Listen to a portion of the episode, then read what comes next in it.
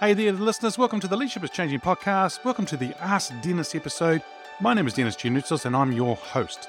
Have you ever been in a situation where you have been thinking about doing something and it's taking up all your thinking and energy? Should I do it or not? Is it distracting you? Is your focus being affected? How do you say no to that actual situation? How do you walk away? Let's discuss. Welcome to Leadership is Changing. Each week, we and our guests provide information and insights through exploring leading change. This is taking your leadership to another level by finding the balance between executive excellence and personal well being through stories that inspire real change. It's time to adapt in our fast moving world when leadership is changing with your host, Denis Gianoutsos. Hey there, listeners. Welcome to the Ask Denis episode. This is a freestyle episode where I'm asked a question by our listeners or I share my thoughts, experiences, and insights from working with many leaders around the globe. Now, in this bustling world of leadership, where decisions really start to shape the future and influence the lives of many, the ability to actually filter what matters most is really quite critical. Now, with all the pressures of demands and suggestions and opportunities, and all of that bombarding you as leaders daily, the skill of saying no starts to emerge not as a sign of limitation, but really a strategic tool to enable you to have clarity, focus, and effectiveness. Today's episode, we're going to explore the importance of this ability, the ability to say no, because when you're challenged as a leader in actually making decisions, exercising the ability to say no there's actually some strategies that you need to put in place to be able to master that ability to say no. How do you actually navigate the distractions? How do you actually maintain focus as well? So let's get into some of these different areas.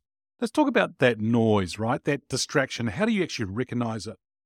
Because you see, in the landscape of leadership today, it is filled with a lot of noise. You've got constant wave of emails coming at you, meetings, requests, and decisions that all demand your attention. Now, the noise is not just external, but it also can be internal. In other words, it's coming from within the organization. In fact, for some of us as leaders, we're actually doing it to ourselves. And then what do I mean by that? That could be in the form of what ambitions you might have, what ideas, initiatives, goals, all those kind of things can actually start to cause some of that noise and distraction. The challenge lies not with the quantity of these distractions, but in their quality. Not all demands, not everything that needs to be done was being requested of us or being asked of us is worthy of our attention. If you can have the ability to sift through that noise, to differentiate between what's urgent and what is important, that is a skill that you must develop and continue to grow. Something else I want to talk about here is about keeping the main thing the main thing. The thing that's at center of effective leadership is your capacity to actually focus, right? To stay on track.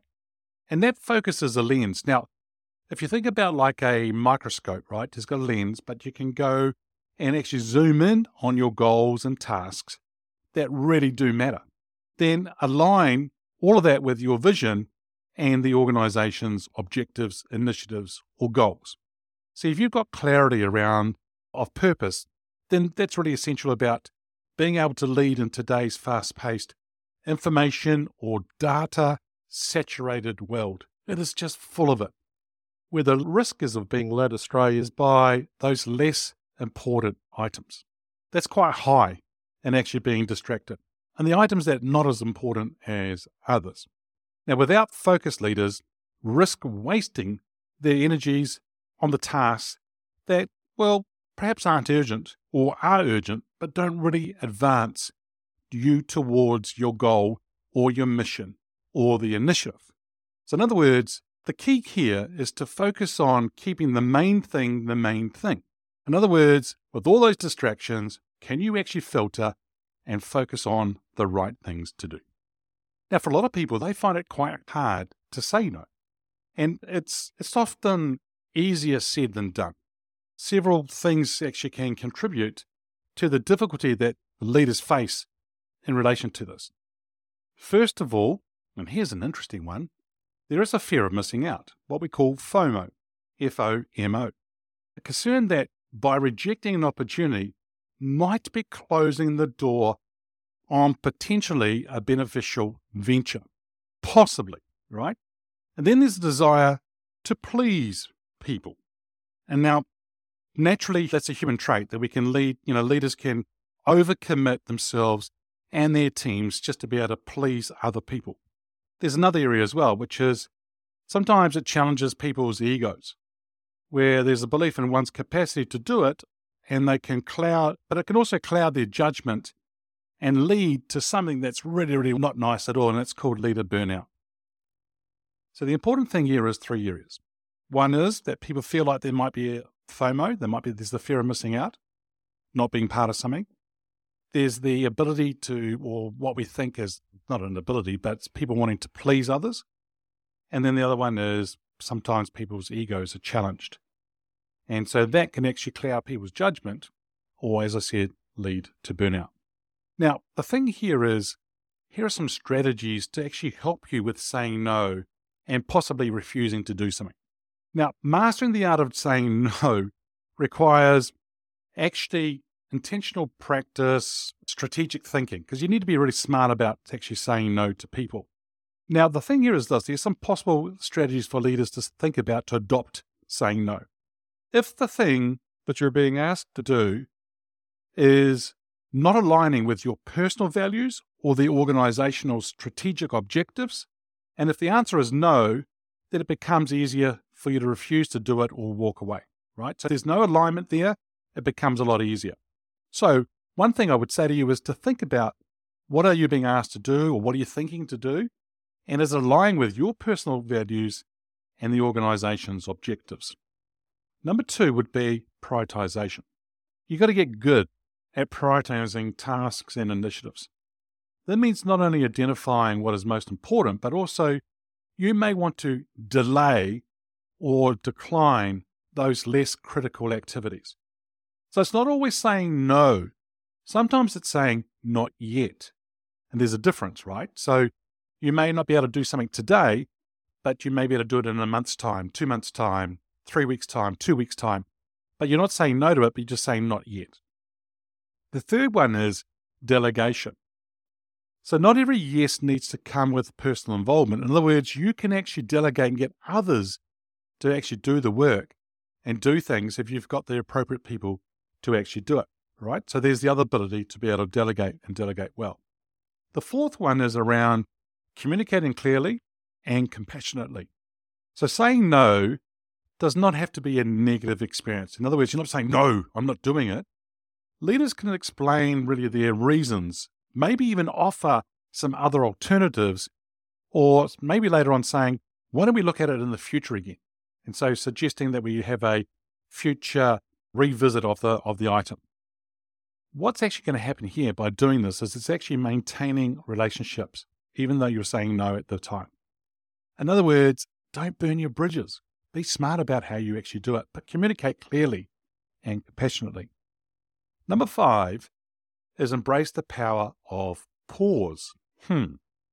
So before you automatically say yes or no, take time out or a moment to consider your responses.